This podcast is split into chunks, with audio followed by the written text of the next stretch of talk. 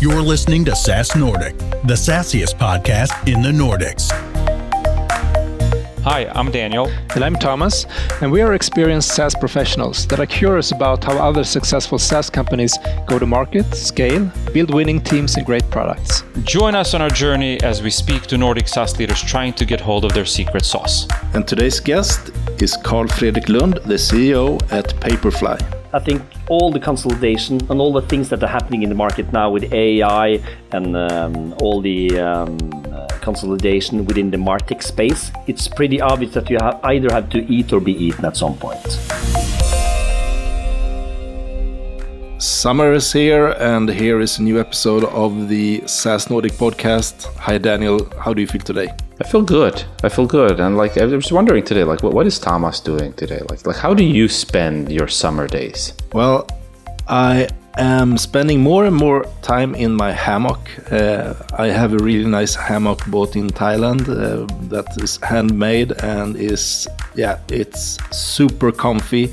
So that's my happy place. Mm. And um, maybe you have a happy place where you listen to this podcast.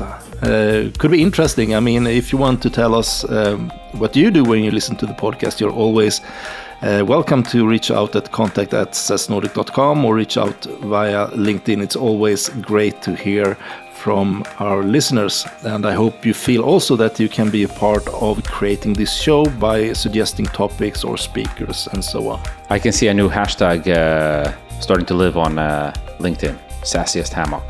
Everybody takes pictures of their hammocks. Yeah, Yeah. could be a good thing. Do you have a hammock? Post it. Yep. All right. So uh, we got something interesting here uh, for for you. Uh, it's interesting for, for obviously for us as well, Thomas. We have a an exciting guest, exciting topic. It seems to be more of a trending topic now than ever. I don't know if it's the you know the financial situation that has created it, but M and A is on everybody's topic. Either you're out there to buy, or maybe you're considering for somebody to buy you or merge with. Yeah, so take the chance here and hear someone else experiences in this area. So here we go. Today we are really excited to have Karl-Fredrik Lund, the CEO at Papirfly, here as a guest in the SaaS Nordic podcast. So uh, welcome, Carl Fredrik. Thank you. I'm really happy to be here. We're happy to have you here. How are, how are you today? I'm pretty fine. a bit tired though, but uh, I feel fine. I'm um, really looking forward to this podcast. Yeah, you know, it's probably a loaded question, but I, I got to go there right away before we go into like uh, the, the general interest and so on. Like, we start with the insults. How are you feeling being a Man United fan and seeing what Manchester City is doing? Sorry, I have a really bad connection on my end.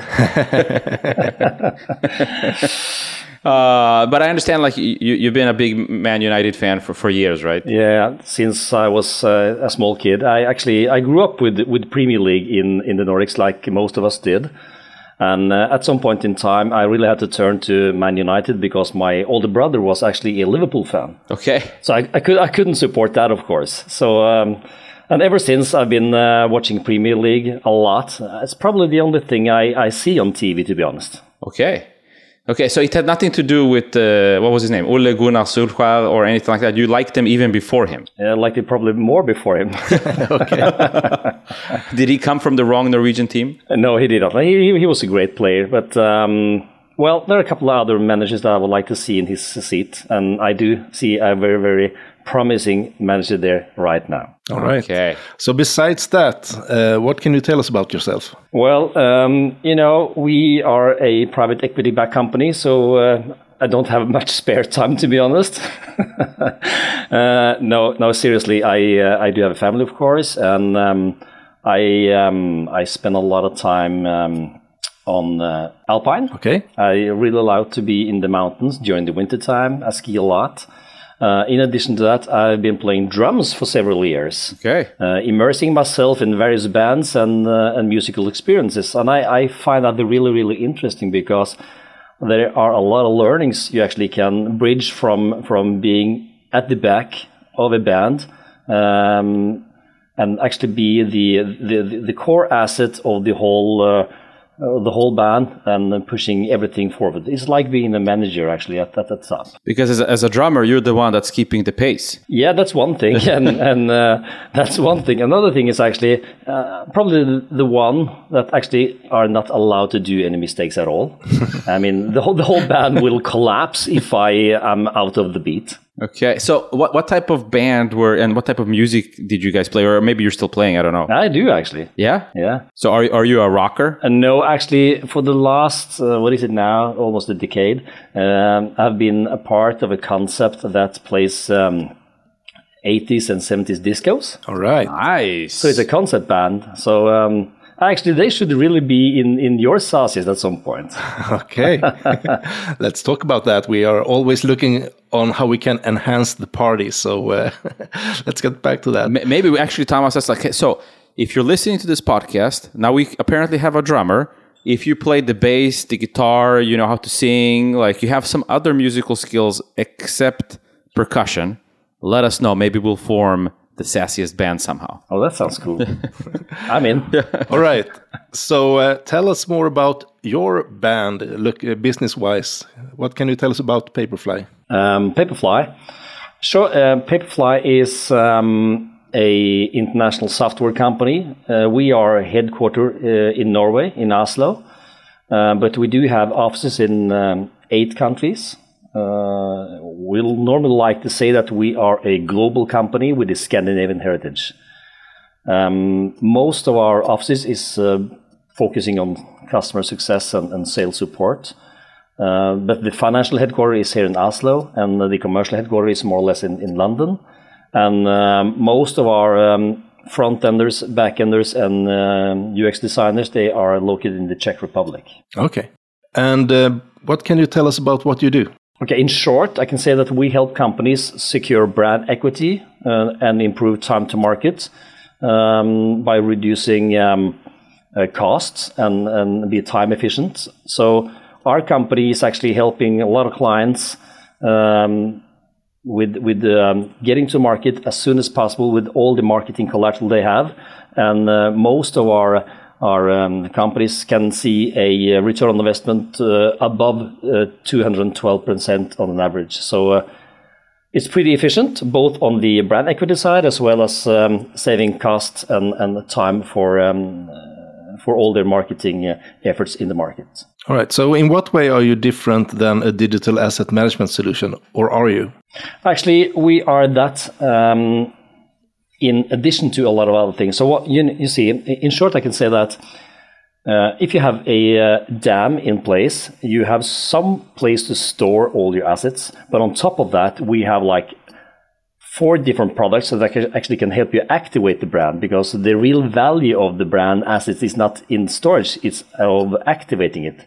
So um, we have, uh, as of now, five different products that we go to bring to the market, and the DAM is just the core. This is a starting point, and then we have a module for templating. We have a module for for uh, marketing planning, and we have a module for for for actually uh, making sure that uh, you can access uh, all- the the material and make sure that you can actually see how it's uh, performing. So um, I will say it's much more like a marketing resource management tool in addition to a digital asset management tool. Okay. All right. So who do you sell this to? Like who is the individual that you ideally like to speak to and that is the main decision maker and what type of company does he or she represent normally? Um, so um, what you're referring to, Daniel, is what we call our ICP, our ideal customer profile. Yep. Um, well, we um, we are trying to focus on um, four different um, characteristics that uh, our companies should have uh, before we actually can call them our um, favorite ICP.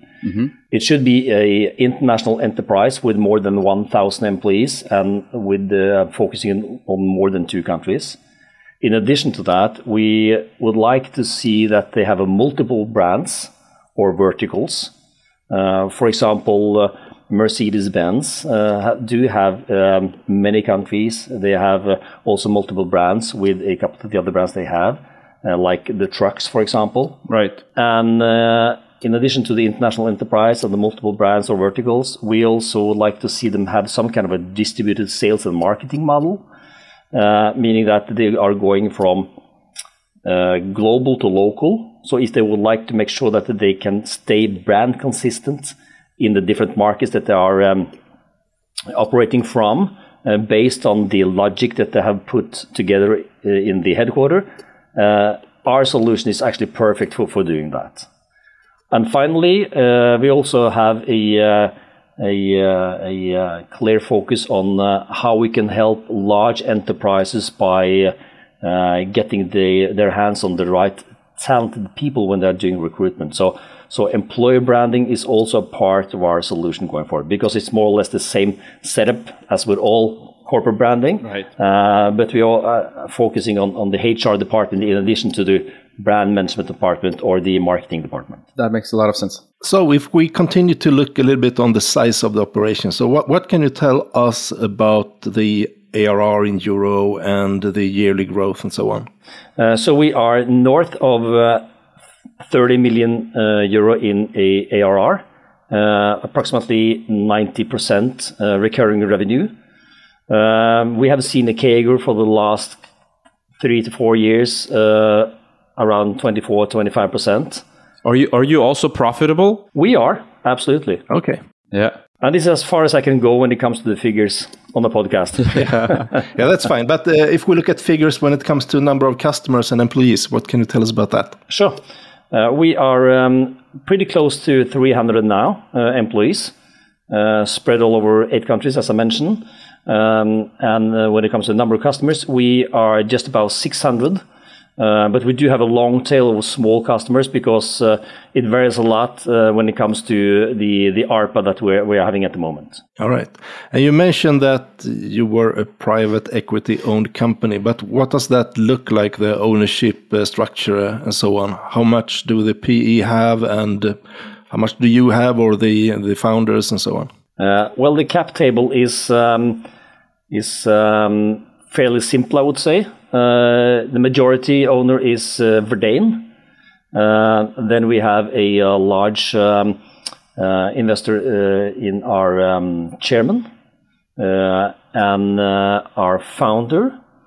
And the rest of the shares are um, fairly spread through the organization, I would say. We do actually have something that we call the long-term incentive program for all employees. So we have, like, 70% of all our employees actually have been buying shares in the company. So that's pretty cool, actually. Yeah. And to your question, Thomas, about myself, uh, my my share is is uh, very very small, but uh, looking from uh, from my pocket, it uh, it's a significant investment as well. Yeah. All right. So it can be a, a hit up in the the mountains for some for some skiing. Uh, you're more like a castle, I hope. Oh, okay. All right. All right. Sounds good. We'll follow up on that in a few years then. Please do. Excellent. Well, uh, thank you so much for that. And we actually wanted to dig into a little bit uh, into the whole M&A concept that you guys are running. And we, we know you've acquired a few companies and so on. And there's been some mergers and so on. You're going to tell us in just a few moments. Mm-hmm. And actually today we just want to dig in a little bit extra into the practicalities that take place after you shake hands, after the contracts are signed. Hmm. But just tell us a little bit in the beginning, like, you know, what has your philosophy been to M&A and like, you know, why do you do it and, and how do you use it? Sure. Um, well, first of all, I think it's very important to emphasize the fact that M&A is a tactic to execute strategy. It is not the strategy itself.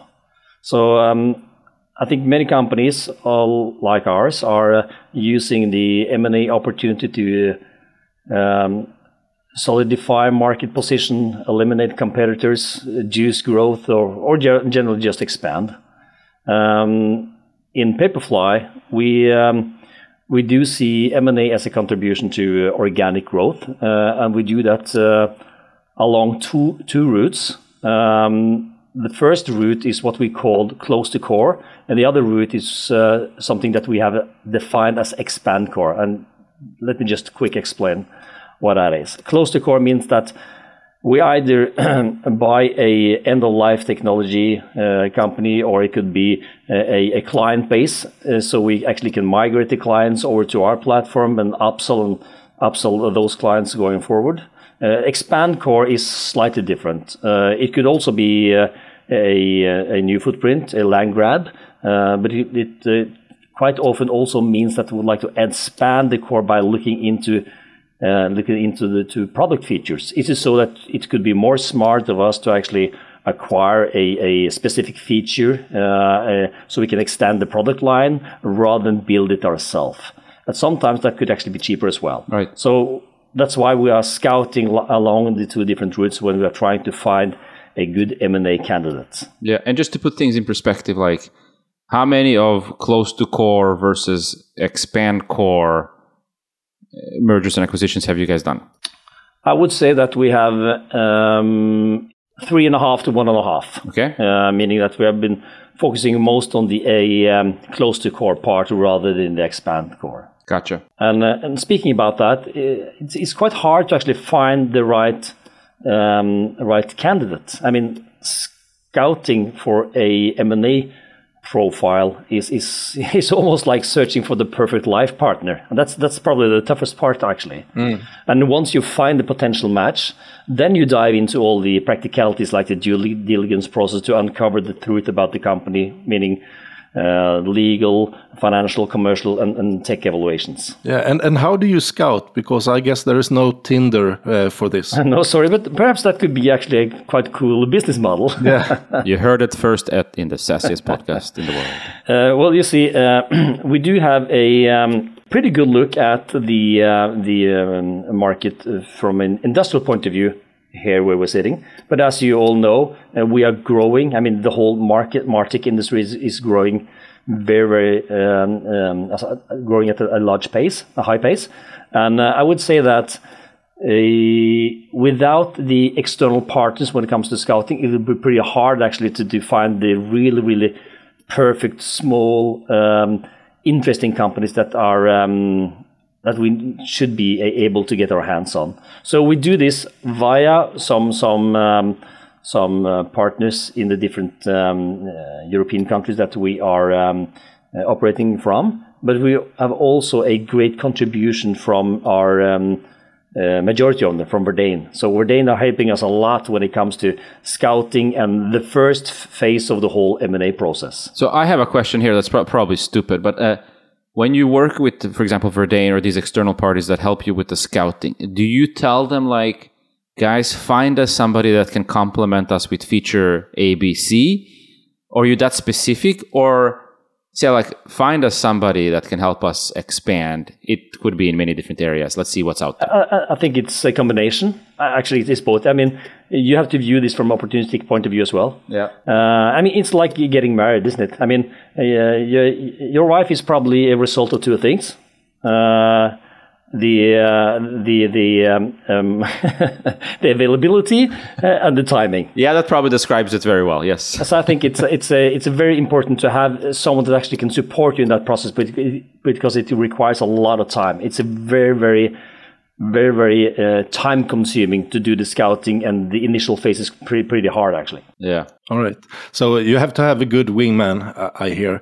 But uh, looking at that uh, you, you mentioned the external parties here. So maybe you can't disclose exactly who they are but what kind of external partners do you have you know around in the world if you see what I mean. Is it sort of the Chamber of Commerce, or is it a specific uh, type of consultant, or is it another like investor company, or what does that look like? It's more like a one man band here and there, actually. Okay. Yeah, so pe people that actually understand the industry uh, and know the local differences in the different markets that we're operating from, uh, and actually understand um, how we would like to grow and how we could benefit from actually being in a uh, tighter dialogue with um, with the potential uh, M&A candidates. All right. So, but of course, uh, the investment banking side is also very important for us. So, so we do have a um, quite a tight connection with with with, uh, with some of them. PR and communication are the keys to building awareness for your company. You want to make sure you reach the right people with the right message at the right time. My News Desk is a smart PR platform where you can manage all your communication efforts in one place.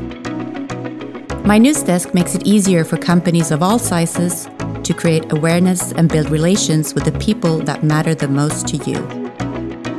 Don't make PR harder than it needs to be. Visit mynewsdesk.com to start your free trial. So, looking into the practical aspects of this, so when you find a good candidate, what, what happens next? Well, uh, if we find a, um, a candidate that looks like a perfect life partner, I, I, I think that um, we need to figure out um, how good is this match. So that's where we're starting the, the, the formal process, the, the due diligence, uh, with all checking out all the commercial parts with agreements and and uh, and uh, and the historical track record when it comes to the financial part and all the legal constraints, if there are any, and all that kind of stuff, as well as the tech evaluation. So that that will be the, the four work streams that we are working along when trying to figure out if this is a good match for us. Yeah. Uh, and the aim is to understand the company's strength, uh, weaknesses, and risk before we are making any business decision. So that, that's the starting point. Um, and during my time, we have done four acquisitions and one merger, and uh, we have used the same blueprint all uh, every time, and uh, and we have learned a couple of things along the way as well. Because the hardest part is probably not the first phase. I mean as soon as we have done with the closing dinner, uh, that's when the real things are happening, the real stuff are happening. So you can actually say that the um, the uh, uh, the general statement I would say is that it's quite often so that you overestimating all the upside and underestimating all the downside and pitfalls, right? Yeah. So what happens after the transactions? If you could just, you know, for, for, our sake and the listeners' sake, bulk it up. I don't know if there's like, you know, here are the three phases or five phases, but mm-hmm. tell us what are the key phases after a transaction? Well, I think the most one of the most important part is actually to um, to come up with a very very clear um, target on what we would like to achieve, and define um, a handful of different work streams um, setting up a project management office, a very thorough project management office with very, clear KPIs. Uh, that is one of the most important thing that we will do in in uh, in the beginning, and um, uh, I think there are four things that we really need to take uh, take away from from all the um, M&As that we've been doing is that we need to be very very clear in our communication. I mean, transparent and timely communications with with employees, customers, and stakeholders. That is really really crucial uh, to set expectations and build trust. That's one thing. Uh, another thing is that uh, we need to be very thorough when it comes to the cultural integration. So uh, prioritizing cultural integration and fostering an inclusive collaborative environment is very important so we can actually can help align teams and foster a positive work culture because there will be a lot of uncertainty uh, during such a process. Mm-hmm.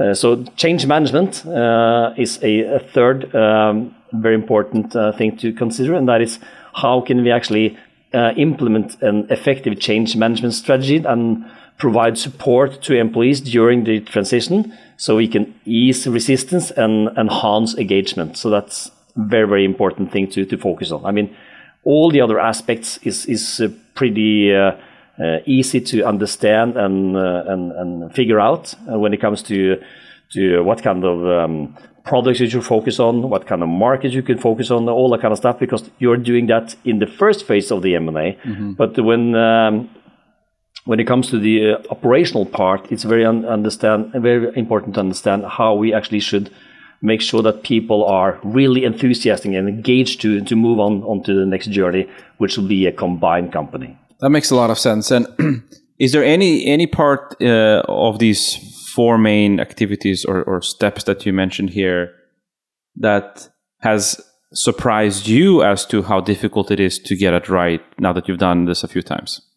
Sure, um, and actually, I've been touching upon these uh, aspects um, in uh, in other companies before I joined um, this company as well. Uh, so I have experienced one thing that actually are pretty well aligned with the theory, and that is that is the fact that when you're merging two companies with almost the same size, that's probably one of the hardest things you can do. Mm. There will be so many, so much of pol- politics um, in the corridors so uh, I think it's better uh, to actually have some differences in sizes when you are trying to merge companies. Mm-hmm. Uh, but if you are a acquiring company, uh, I think it's very important to actually um, understand what are the strategic fit and how will they uh, benefit from actually being a part of the family and how should we work actually so we can actually make sure that they will feel that they are contributing to the large group. Um, you see, for example, I can I can give you one example from Papirfly. Um, last summer, we acquired the BrandPad. BrandPad is um, still a standalone, and they will never be integrated into the Papirfly group, but they can support the lead funnel into Papirfly right. because they are uh, working towards the design studios and agencies mm-hmm. uh, and are a part of their deliverables when it comes to branded guidelines, for example. So it's slightly different from what we do, or at least it's the starting point of where we can find our value chain.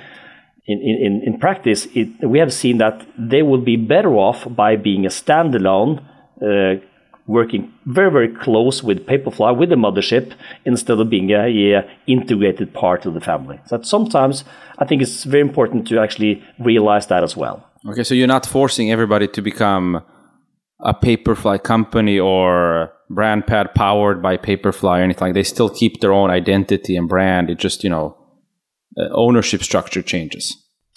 Um, yeah, and, trying to figure out where are the synergies, both on the top line yeah. and of course on the bottom. Well, looking for that, and of course, day two in the office, we are tattooing Papirfly on their back. Yeah, exactly. so is it also sort of in the DNA now of the company that this is um, a fun way of growing the business? Because I mean, some businesses they they want to grow organically with you know what they are doing with their product. They they want to develop the new features. Uh, they want to develop the second product. But I mean, it seems like like you have a strategy of using M and A a lot to sort of um, yeah move faster. Sure, and um, as as I have already said, I I think it's very important to use M&A as a uh, tactic to execute strategy. It's not the strategy itself. So from our point of view, we have uh, we have just acquired a French company, mm-hmm. Uh, and I think it's very important to actually understand the fact that it's hard to grow organically from from ground zero in in France. Mm. So uh, we were better off by by um, by actually acquiring a company, and we can grow from from from that point on. Um, so uh, from a market position point of view and from a um, product point of view, eh, it seems pretty smart to actually do M&As um, if you can do that um, smartly due to cost and, and due to all the uh, obstacles you might face when it comes to the integration later on. Yeah. Mm. So I want to come back to uh, again, and probably I'm going to provoke somebody now, mm-hmm. but in an Excel sheet, M&As pretty much always look great on a piece of paper. Mm.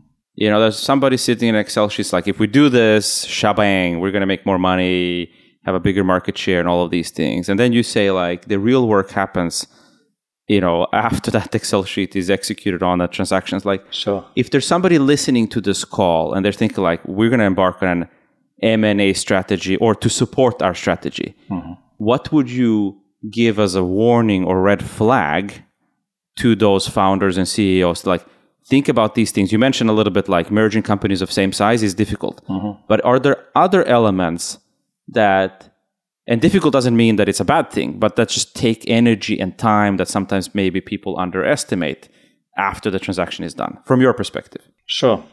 Um, you, you might be um, facing a financial strain as well. I mean, M&A, M&A deals can be expensive, and if it's not managed properly, they can lead to financial strain and or overestimation of, of synergies. I think that's I think that's happening a lot actually. Uh, so that com- combined with the the cultural clash and the employee resistance is something that needs to be taken into account before you're moving on. Right. And as you mentioned yourself, Daniel. Uh, uh, I, I quite often uh, am hearing that it's very easy to do this. You only combine X, Y, and Z, and then you will get plus, plus, and plus. Yeah. Well, from from a board point of view, it, it, the, the world may appear that way, but at the end of the day, the, the, the shit is on the management's table, right? Yeah. Okay. So like you got to be well financed then to, to address you know so, so, you don't go bust here that because it, it sounds like it, it it's costly it can take money to not just acquisition but to get this actually running and so on. So you need to have either a lot of cash or somebody behind you with a lot of cash. you also mentioned the cultural aspect. Like, what has been the biggest challenges there from a culture perspective, and how have you handled it? Well, we have been working what what we call um, um, val- value ambassadors. Mm-hmm. Um, if we would like to have change, you need to have a lot of uh, ambassadors throughout the organization that actually can uh, speak well of the um, uh, the acquisition and the well of the company, and that actually can use uh, the values as glue for the company going forward because it's, it's, it's like bringing different tribes to a dinner, isn't it? I mean, you, you need to actually figure out how are we going to work from here on and what we would like to achieve. So, so I think the, the different corp- corporate cultures may collide, uh, and that can cause challenges in integrating teams and aligning values and work, work styles.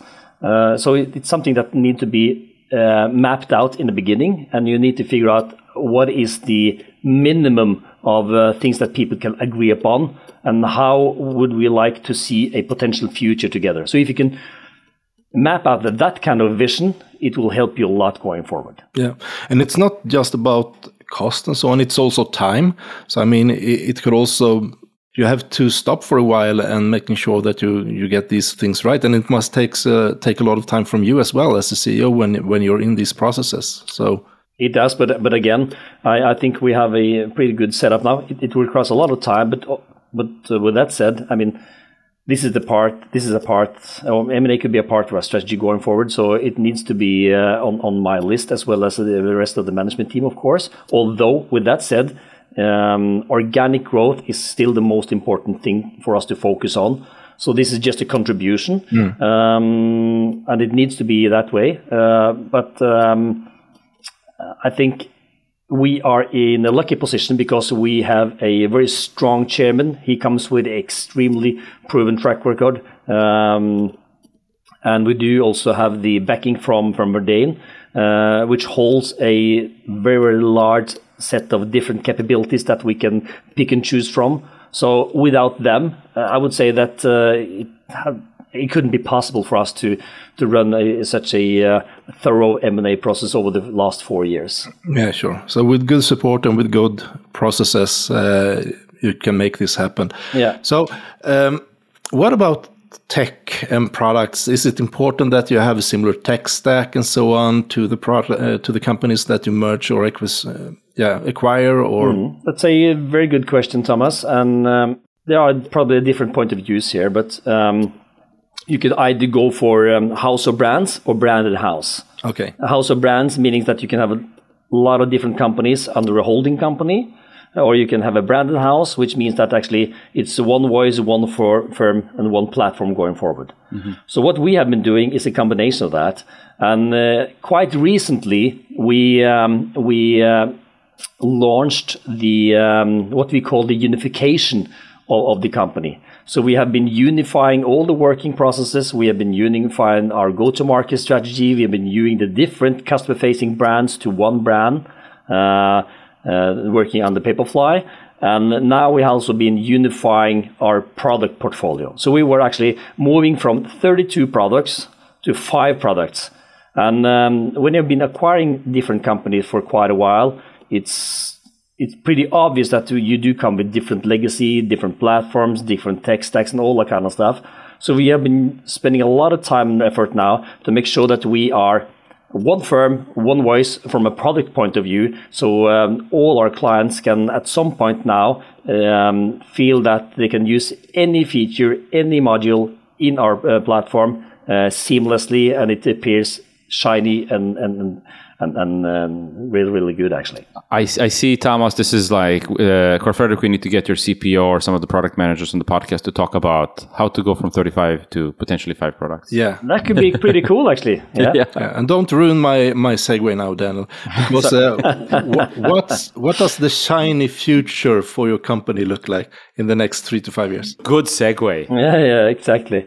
To loop back a bit uh, to the M and A, I think all the consolidation and all the things that are happening in the market now with AI and um, all the um, uh, consolidation within the Martech space, it's pretty obvious that you have either have to eat or be eaten at some point. Yeah. Uh, size does matters, and if we are going to to follow the large brands that uh, um, are using our platform. And by the way, we have more than 100 of the largest brands in the world actually are using our platform. So we are um, 41 or 42 something out of Fortune 500 companies as well. So it's it's a really really impressive client base that we are sitting on at the moment. So I'm pretty sure if we would like to evolve and and grow with those clients, we also need to be on the front foot, making sure that we are able to uh, to figure out what will be the next thing, next thing that we need to focusing on. So, mm. so, so three or four years down the road, I'm pretty sure that we have been well known as one of the uh, most significant player in the brand management space in the world. I'm pretty sure of that. All right, and. Um, you know, we have a fantastic community listening to the show. So, what are you looking for right now? Right now, I'm looking for some big changes within Premier League, and I hope that there will be some Reds at the top for next year. All right, let's see about that. But uh, another thing, then, uh, maybe you can't uh, decide who's going to win Premier League, but you can have a saying in who could be on the show. Is there anyone that would make you excited if we could get them into conversation here? Absolutely. I think. Um, during these turbulent times with inflation and pricing and all that kind of stuff, I think you should um, consider inviting someone from Elevate, uh, which is the uh, uh, consulting part of Verdane, to to talk about pricing actually, because that's a really really hard topic to get on top of. All right. Yeah. Yeah, a lot of people are more interested about pricing that they were maybe two years ago. So uh, we should definitely dive into that pond again. We heard a joke from a pricing uh, consultant some time ago. It's like, he, he, I can't paraphrase it or quote him exactly, but he said something like, "The only time people want to speak to me when I'm suddenly, you know, interested to talk to, in when there's a crisis. So every seventh year, I'm popular." well, uh, well, it's better not not being popular at all, I guess. exactly. Definitely.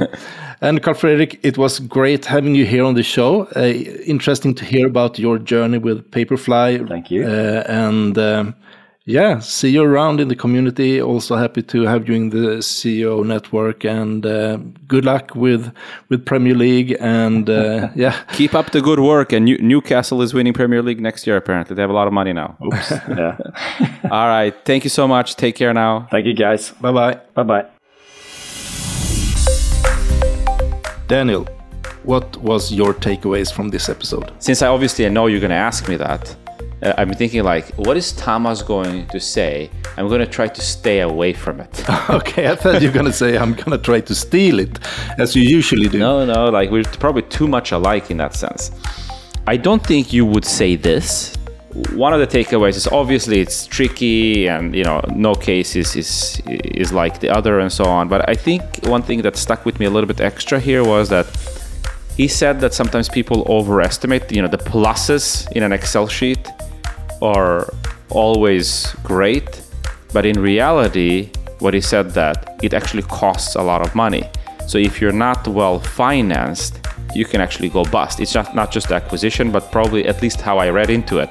It will slow you down, potentially your own sales. It might slow the other company that you're merging with or acquiring their own sales as well. There's a cost associated with this. So you need to have a financial muscle to manage through this transition process beyond just you know the price tag for the acquisition. Uh, and I think it was good that he, that he raised that because we've seen people and heard from other people that it just you know it takes a lot more money than you anticipated. Right. Was that what you were going for?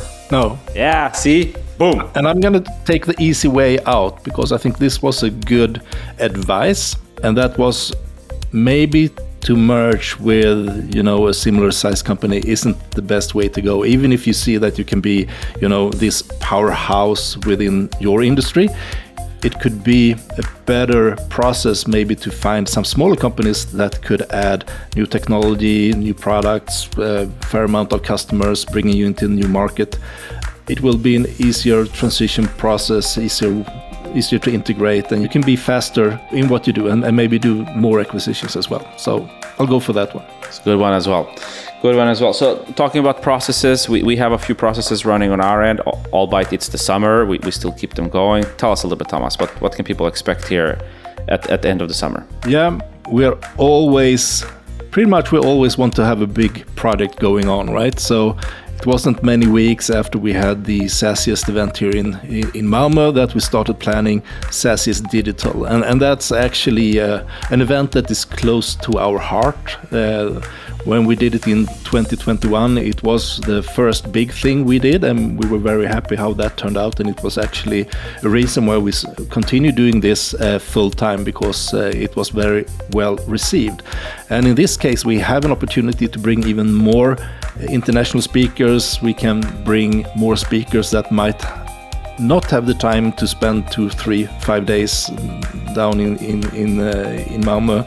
So uh, hope to bring a really strong speaker roster there, and it's also a, a way for you know maybe you don't have the time uh, to um, to participate in a physical event. Now you can you know have the event on one of your screens, and you can jump in and out in sessions that you're interested in, and. Um, I'm also a little bit curious about what kind of social activities that we can provide because we saw with um, SaaSiest uh, that the social activities that we did the paddle tournament the poker tournament the, the yoga and the morning run everything was very appreciated and um, we are thinking about what can we do in the digital world uh, and if you have any suggestions there, uh, you can reach out to contact at sasnordic.com. You can ping us on LinkedIn or something like that. There might be a poker tournament online. Who knows?